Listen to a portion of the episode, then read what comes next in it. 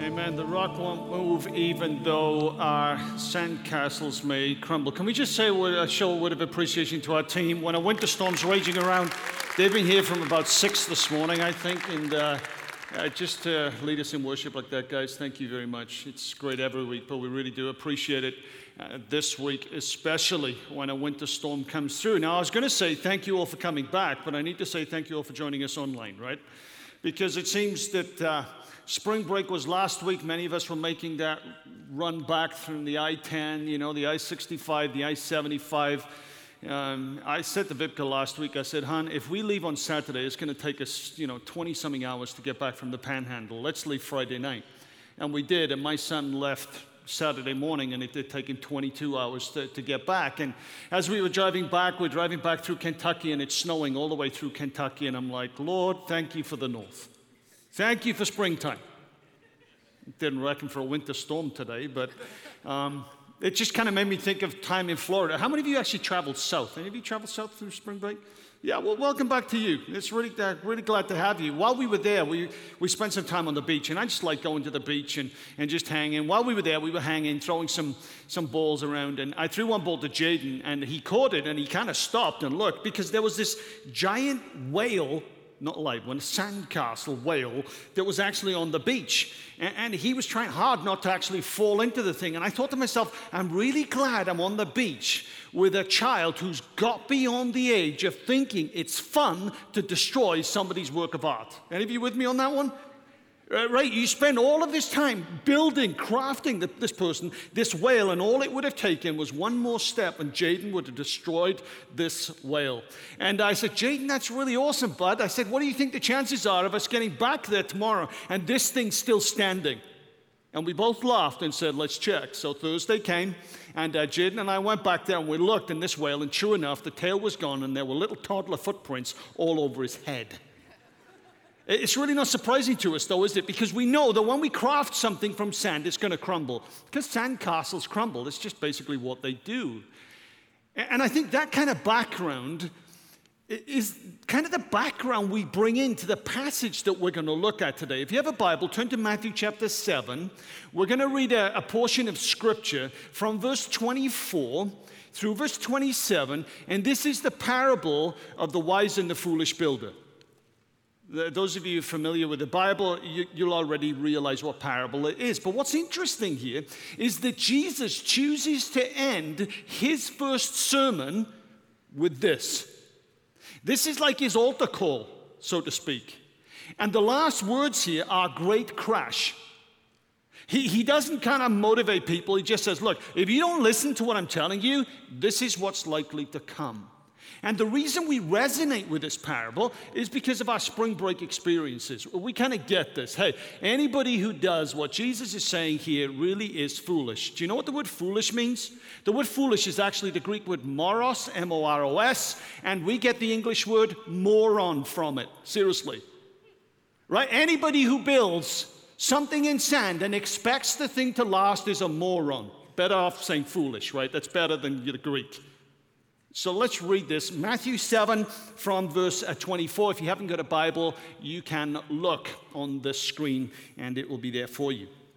Therefore, Jesus says, everyone who hears these words of mine, what I've said in chapter five, chapter six, and chapter seven, and puts them into practice. So it's not just hearing them, it's hearing them and doing them.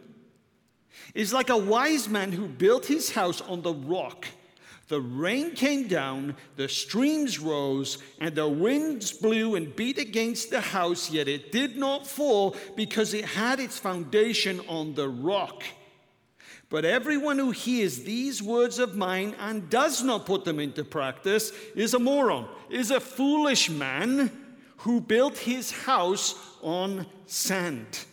The rain came down, the streams rose, and the winds blew and beat against the house, and it fell with a great crash.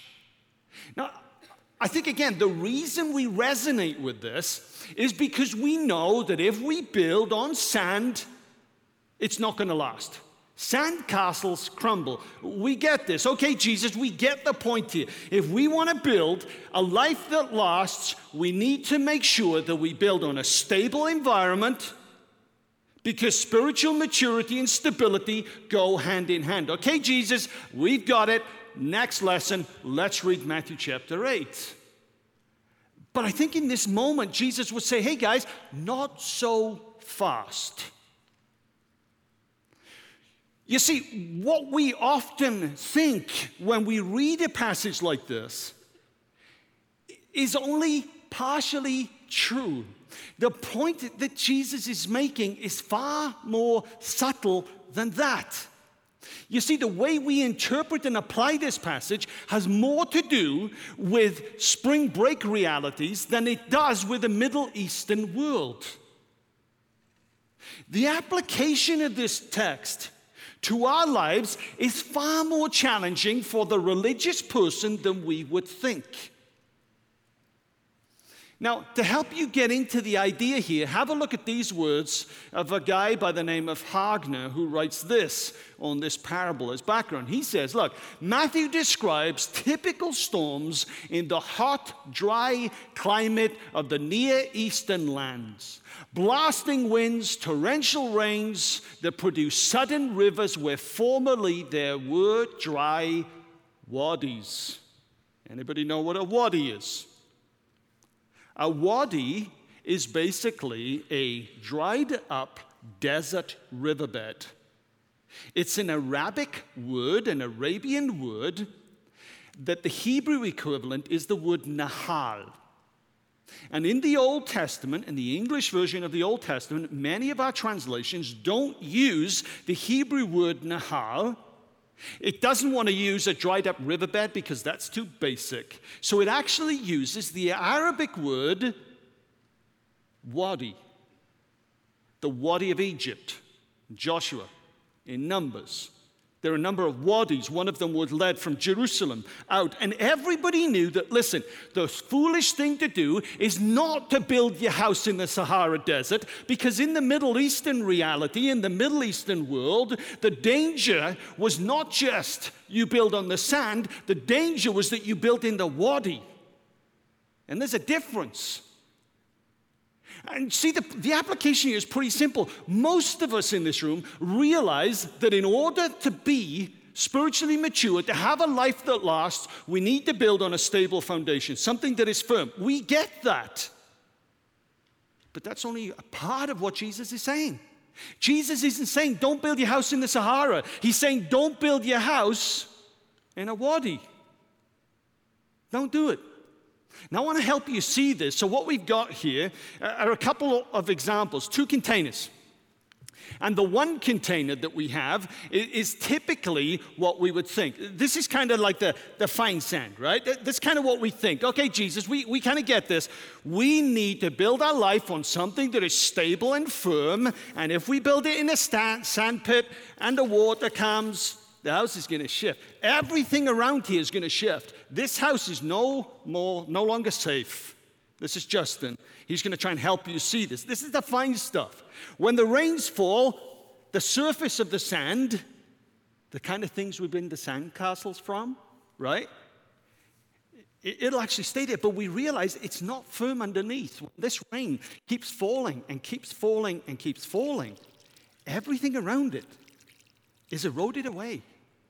And Jesus says, look, John sixteen thirty-three, in this life you will have trouble. Jesus doesn't say, hey, guess what? Follow me and it'll never rain on you. Even followers of Jesus get rained on.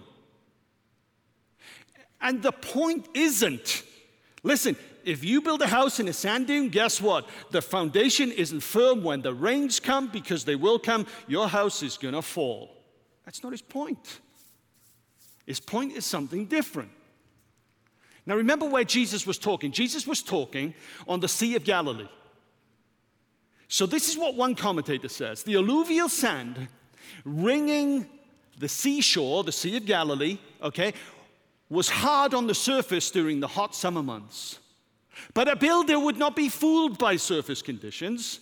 When the winter rains came, causing the Jordan River pouring into the sea to overflow its banks, houses built on the alluvial sand surface would have been unst- uh, would have an unstable foundation. But houses built on the bedrock would be able to withstand the floods.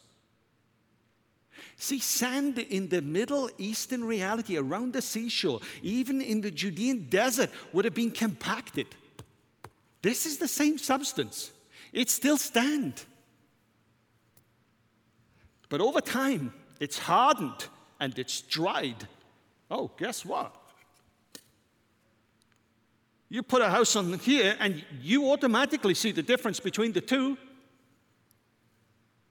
This is hard. This is firm. So what do you think happens if you build your house in a wadi? See, it rains in the mountains. And when the, it rains in the mountains, the rock is so hard it can't take the water in. The water needs to go somewhere. So it will run from the mountains down into the Jordan River. And from the Jordan River, it would flood its banks in the Sea of Galilee. And this sand that was around the, the seashore, around Capernaum, basically, if you flood it, if you do this, the water flows. You see the water flowing? It doesn't sink. It flows. What do you think happens? Thank you, Justin. What do you think happens to the life of a person who's built his house in a raging torrent of water? They get washed away. See, Jesus isn't simply talking about where we build, but how we build. And the other side of this is he's not simply talking about how we build, but where we build. And if you can see this, the water is still on the surface. Many of us are probably smart enough to realize it's pretty foolish to build a house here. It's pretty foolish to build our life on truths that are unstable and shaky. We, we get that, right? Guess what? The world has changed. America's changed. What was once deemed to be truth is now one of many truths. That may be true for you, but it's not true for me. And so, whereas once there would have been a firm Christian foundation, what we have now is basically so many truths that what is happening is that people are building their lives on foundations that seem to be firm, but in fact aren't. They're building their life on surface level philosophies. Philosophies that don't stand not only the test of time, but don't stand in the, t- in the, the heart of the storm. So what Jesus is saying is, who on earth would be foolish enough to build their house on a wadi, the, the foundation that seems firm? Now remember, Matthew chapter five, verse one, tells us that this sermon that Jesus ended with this parable begins by Jesus calling the disciples to him. Not the crowds. But as you read through that Sermon on the Mount, you realize there were a lot of people listening to Jesus. This was a, a very divisive audience. Some people were for him, some people were intrigued by him, and some others, the religious leaders, were flat out against him. And so Jesus tells this parable to say, listen, there are many competing philosophies in this nation, philosophies that claim to be firm enough to help you stand the test of time and live through the storm. But I want to tell you, he says, the only philosophy that works is mine. Makes an absolute claim.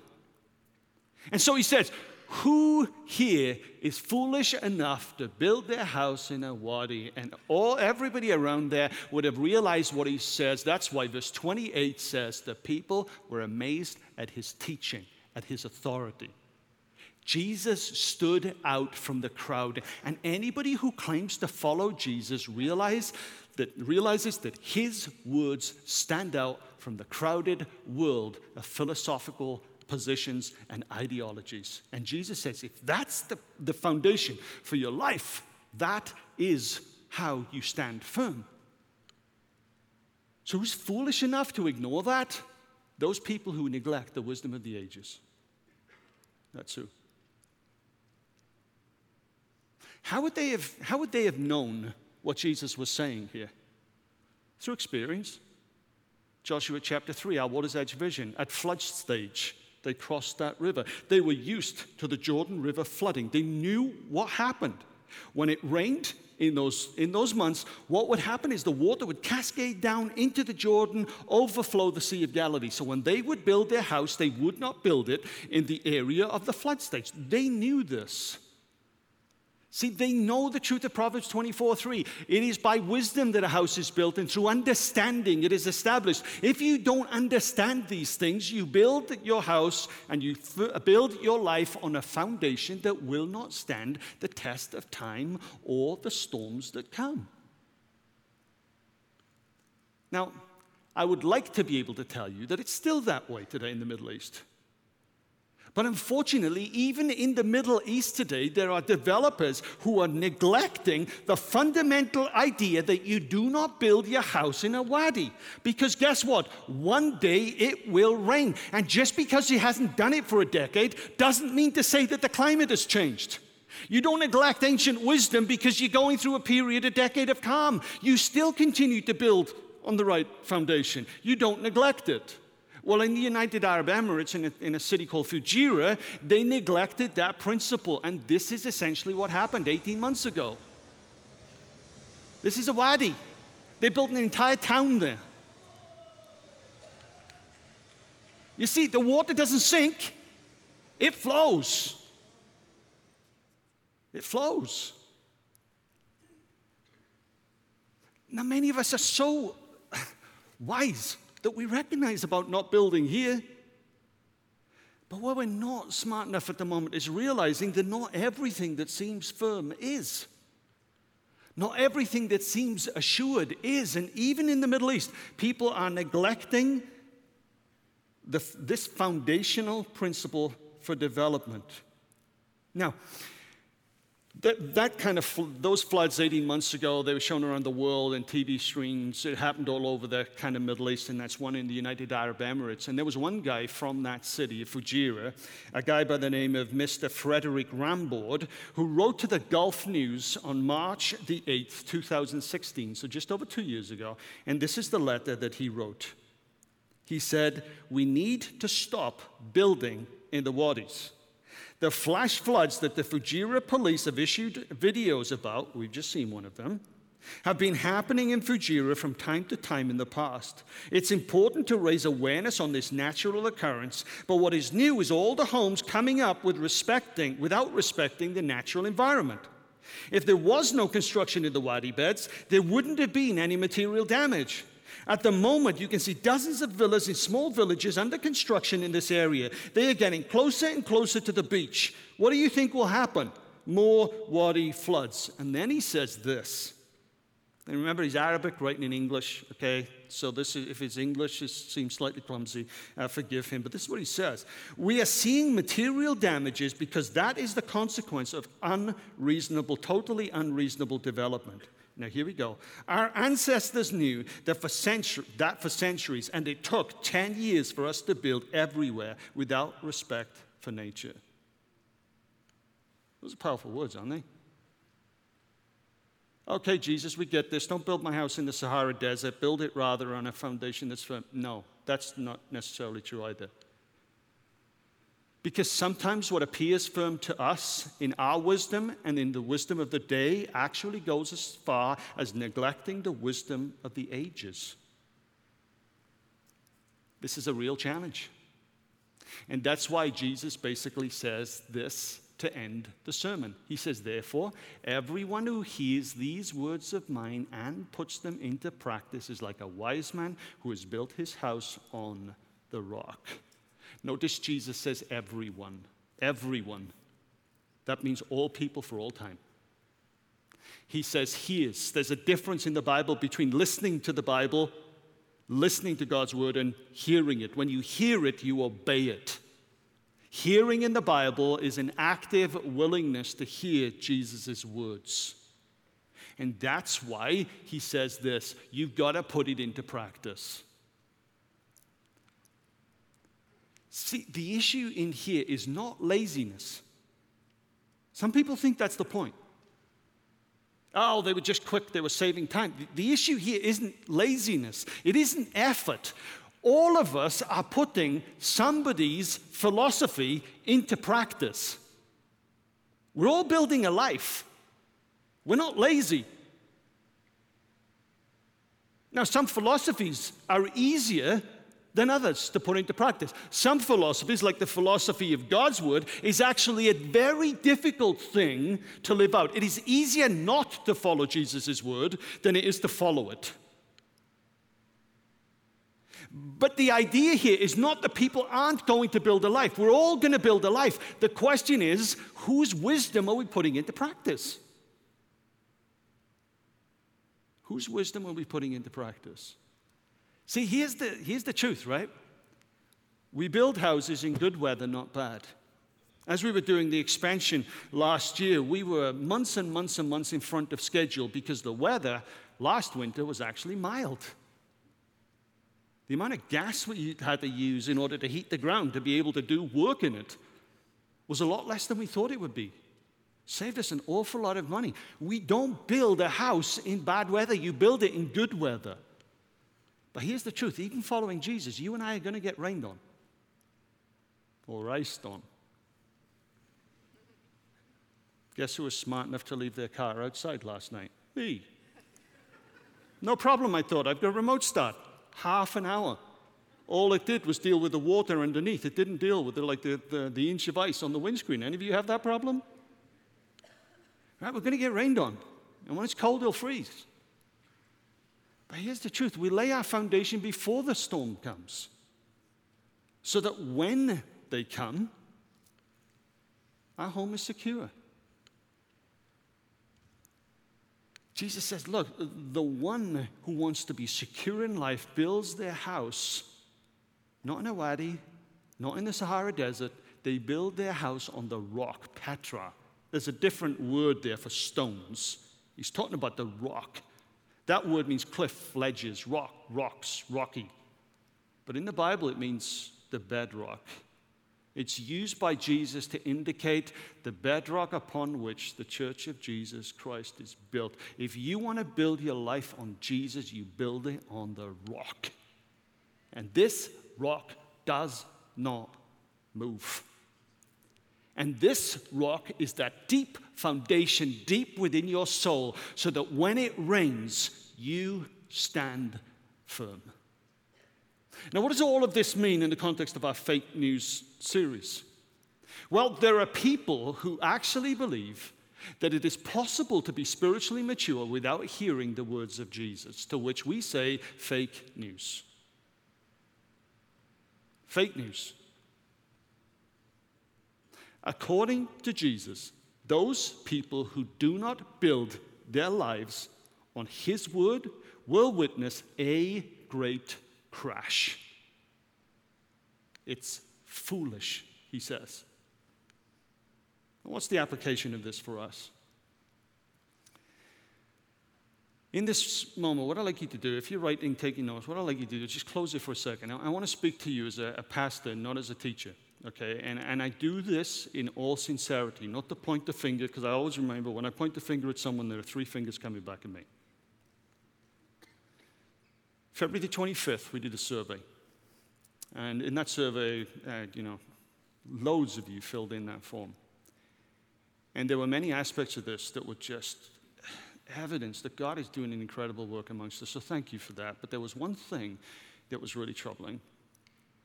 What was troubling is that, that nearly a third of us who call Central home don't engage with God's word at all. At all. You add to that the people that engage maybe twice or three times a week. We've got over fifty percent of people don't engage with God's word, even every other day.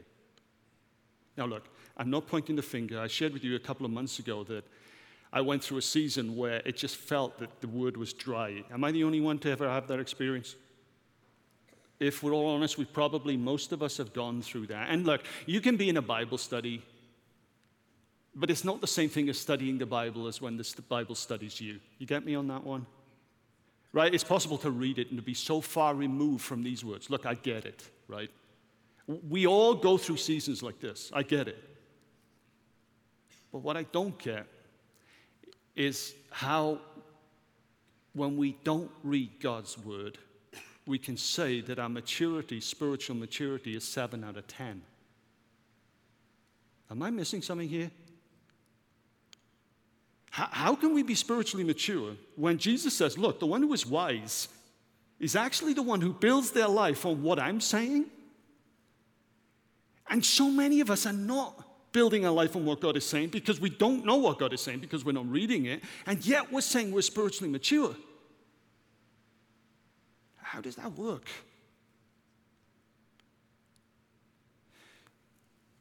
Look, my concern here is what happens in your life when it rains. If what Jesus said is true, and I believe it's true with all of my heart, then one day, if it hasn't happened already, it is going to rain. And it will rain, and it will rain, and it won't sink into the ground. It will actually seek to wash you away. And the question at the end of all of this is, will you still be standing? Will you still be standing? See, while many of us would never dream of building in the sand dunes, it's easy to build in the wadis, but you know what? Forewarned is forearmed.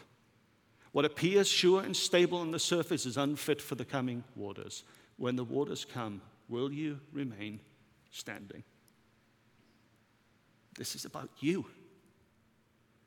This is about your life. This is about your family. This is about your call. This is about Christ's purpose in the world. His purpose in the world isn't done through smart people whose ideologies collide with the Word of God. Let me say this. Wherever I've ministered in the Word, I get in more trouble when I preach the Word that clashes with ideologies of some kind. That's where I get in trouble. But you know what? Jesus says His Word endures forever. The Bible says that His word is a light unto our, our path and a lamp unto our feet. The Bible says that when we cherish His word in our heart, that's when we stand firm. That's where how we stand firm. The issue here is, what are you building your life on? And do not believe the lie that one ideology is as good as the other one. It really isn't. So what's the application for this? I was thinking about this, and there are really three. I recognize that some of you may be in here today, and you may well be living in the storm right now. And you're actually finding out that your foundation really isn't as firm as you thought it was. If that's you, what do you do? Well, the first thing you need to realize is you can't build a foundation in a storm. You build a house in good weather, not bad.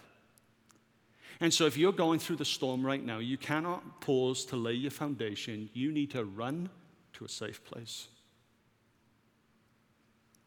Nate Marielke has some pastor friends, Marta and Martin. They're worship pastors in Leipzig. And when he goes over to Germany to do, uh, to do worship, um, what do we call them, worship tours, he got to know Martin and Marty. A number of years ago, they went with Marta's uh, parents to Norway, and they wanted to do an eight-day hiking exhibition, uh, kind of journey, expedition.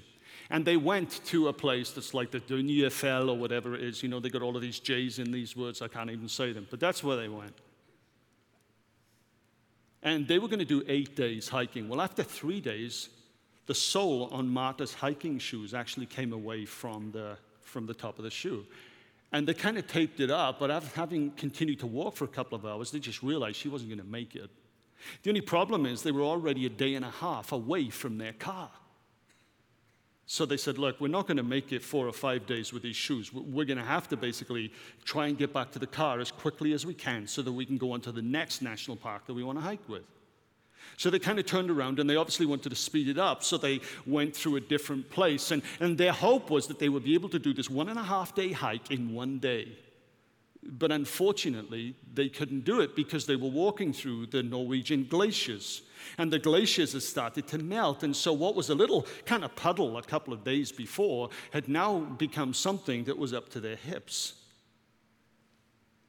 Marta's dad was a kind of a swashbuckling type, and he didn't believe in G P Ses. He believed in, in kind of using the stars and maps from the nineteen eighties. And he kind of figured there must be a, a bridge a little further down, but they went a little bit further down, but the bridge was just overrun. And they thought, what are we going to do? It was getting to the end of the day. And they said, I'll tell you what we'll do. We'll just pitch our tent tonight, and we'll make the uh, the rest of the trek tomorrow, and we'll go to the uh, to the other you know, the other national parks. So they pitched their tent. Marta was a little bit concerned with this. And so at ten o'clock, she said to Martin, look, can you set the alarm for twelve and just check that everything is okay? They decided to sleep with their day clothes on because Marta was, was kind of, had this kind of uneasy feeling. Martin was like, no, it'll be fine. Her parents had actually got ready for bed that night as they pitched their tent, and twelve o'clock came. Martin woke up, put the flashlight, everything seemed to be fine. Went to turn the flashlight off, and he noticed that the back of the tent where Marta was sleeping was raised about six inches over her body. He kind of thinks, uh-oh, what's going on? And he opens up the front of the tent and look in the front part of the tent, and he noticed that all of the things on the inside of the tent there are kind of washed away. He realized what was happening. The glacier was melting, and they'd actually pitched their tent in a Norwegian glacial, glacial wadi. It was starting to flood. He, they get up quickly, packed what they could have done. Go to their, um, go to Marta's father. They were sleeping, to, was so shocked by all of this that he did a sudden movement in opening the thing, and their tent was filled with water. All four of them jumped up as quickly as they could, and they were wading through the river, which was now up here. They made it to the other side, and they started to climb this mountain to safety. The water was rising every moment. They thought they were going to die. And then in the distance, they just saw this light in a cabin. They went to this cabin, knocked on the door. A person opened it, and it just so happened that there were four empty beds, one bed for each of them. They said it was as if it was meant just for them. What's the lesson in this? The lesson in this is if you pitch your tent in a glacial runoff and you sleep by the side of these, what do you call them, muskox? I thought it was a made-up word until I looked at it. If you do that in a glacial melt season, your tent is going to flood. And you can try as hard as you like to lay the foundation for your tent, but in the midst of the storm, the only thing you can do is to run for safety and to find a place where someone has room just for you.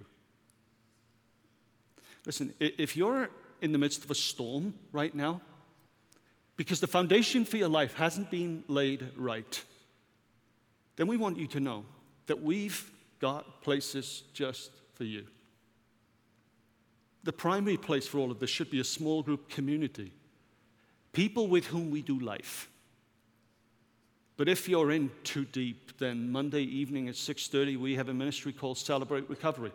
And every Monday, a couple hundred people will turn up, and they're just the ones brave enough to acknowledge, you know what? I didn't build my life on the foundation that lasts, and I am rebuilding it right now and dealing with my hurts, my habits, and my hang-ups. But for me, the real wonder of Celebrate Recovery, this twelve-step program, is that behind the Celebrate Recovery twelve-step program, there are, there are eight principles. These eight principles come from the Beatitudes of Jesus in Matthew five, one through eleven. They teach me that in order to lay the right foundation, I need to deal with God. Secondly, I need to deal with myself. Thirdly, I need to deal with other people. And fourthly, I need to take my place in the world. The real wonder of a Monday night is not that some people have the courage to say, I've messed up and my foundation is wrong. The real wonder in this world, in this nation, at this point in time, is that people are willing to say, I am willing to build my life on the principles of Jesus found in God's word. That's the way that lives get transformed. And you know what? Martin and Marta, they, tell, they told you that that night they didn't sleep so well. They were thinking about what could have been. That's the way it often is when your life's in a storm and you're trying to find a safe place. But you know what? There are people waiting for you, just like there were people waiting for them to help you build a foundation that lasts. If you're in the storm, don't try and make it right yourself. Run and seek help. Secondly, I'm recognizing here the storm. Secondly, some of you are in the calm, you're in Christ, but you're not in God's word. Look, the good thing here is that you're in the calm. But Jesus' words are true. It's going to rain. The rain is going to come. The storms are going to come. Now that you're in the calm, build your house, your life, on the foundation of God's word. And I realize that's easier said than done. For some of you, you tried picking up your Bible and it just doesn't work. You need a group of people to do it with. At the start of this year, Wibke just put a challenge on Facebook to uh, challenge people to read through their Bible in ninety days. That was like fourteen pages or fourteen chapters a day. That was a hard slog. But people wrote in and said, I'm afraid to admit this, but you know, I've never actually read through the Bible. I've been following Christ for years, but there are just certain parts of the Bible I, I go back to, and I've never actually read it. This was so meaningful to people that uh, we're actually today starting another one. It's reading through the Bible chronologically in one year. If some of you know that you need to read the Bible and you'd really like to, but you want to do it with a group of people where you can be free to ask questions, feel free to look up my wife, Wibke Reese. Good, fun, good luck on trying to spell the name, W I B K E. And look, we'd be pleased to welcome you into this group of people just trying to read through the Bible. This is the first step. For some of you, you're more private than that. But you like your phones. You like your computers. Well, just go online and, and download the YouVersion Bible app, Y O U Version, if you haven't got that already, phenomenal app. Well, what you can do on there is you can actually friend someone. And you can friend them saying, hey, you know what, I need to get into God's word, and, and I don't want to go public with this, but I want to share this with you. Will you journey with me as we go through this? You can pick up one of hundreds and hundreds and hundreds of reading plans, even if it's just a verse that takes you five minutes. Takes you ten minutes. Start to read it. For others of you, you've got your kids and you're thinking, you know what? Family devotions. I would love to train my children in this. How do I do it? the bible project dot com. Make a note of this, families, parents. the bible project dot com. You can actually go onto this website and with the entire Bible and with each and every book, there is a, like a, a couple of minutes video, which is like a fun, a fun video that's been done that actually even the kids will enjoy looking at that explains each of the books you're going to read. Look, there are ways that we can do this. It doesn't have to be that way that always was considered too boring by many of you. There are lots of ways to engage in God's word. But listen, the rains are going to come. If you're in the calm, thank God for it. But use the time wisely. Listen to his word. And thirdly, I'm mindful that there are people who are in the calm. They're not in Christ and in God's word, or there are people who are in the storm, not in Christ and not in God's word. I want you to know that everything we've sung about this morning, we believe to be true. That God has a heart for you, that because of what Jesus Christ did on the cross for you, and did because he destroyed death when he rose from the grave, means that you can have a relationship with Jesus right here, right now, that will be the beginning of a foundation that will last. It's all about Jesus, and it all begins with Jesus. But church, with so many philosophies out there, competing for your attention, each of them seem to be firm. But that surface condition isn't the kind of foundation upon which to build your life. The foundation that lasts is a foundation built on the solid word of God about Jesus contained in the Bible. Let's not believe fake news. Let's be the type of church that goes back to the source and allow the source to build us into who God wants us to be. The rock stands firm, but sand castles, they collapse. Let's go to God in prayer, shall we? Let's pray.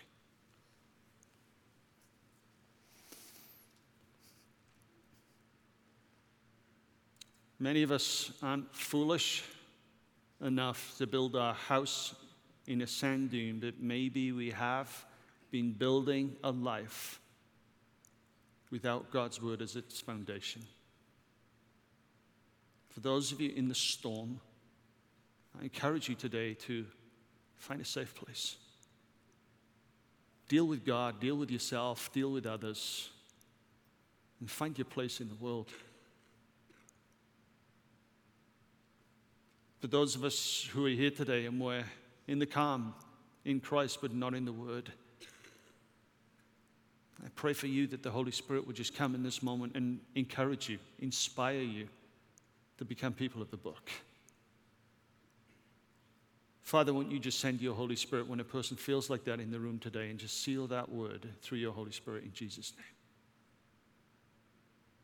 And maybe you're here today and you're not in Christ, and you're not in God's word, and you know you need to be. You've been resisting for too long.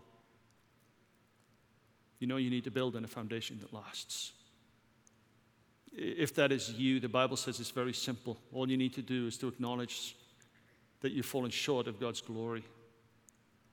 You need to recognize that the penalty for that is death, but because of Jesus, there is a way for you to be forgiven, free, and for you to live a life that glorifies him. And all you need to do is to simply believe in your heart that Christ has been raised from the dead. If that's you, then just tell him, Father, I love you and I thank you for what you've done for me in Jesus. Thank you that you have forgiven my sin. And thank you that because I have put my faith in and on the Lord Jesus Christ, I am rescued and saved from the floods that ravage me. Father, you know where each of us are at, and you know that there are so many philosophies and ideologies out in this world that compete for our attention. And we know, Father, that it's so easy for people to pick up the Bible and to try and convince people that something is right when it's so wrong. So we just pray, Father, that as we pick up the Word of God, that you, through your Holy Spirit, would lead us deeper into the bedrock and the foundation, which is Jesus Christ. And may Christ be real to us in the good days and through the storms. And may we, as your people, find and take our rightful place in our homes, in our neighborhoods, in this town, this nation, and this world, for your glory and for Christ's sake. In Jesus' name. God's people said,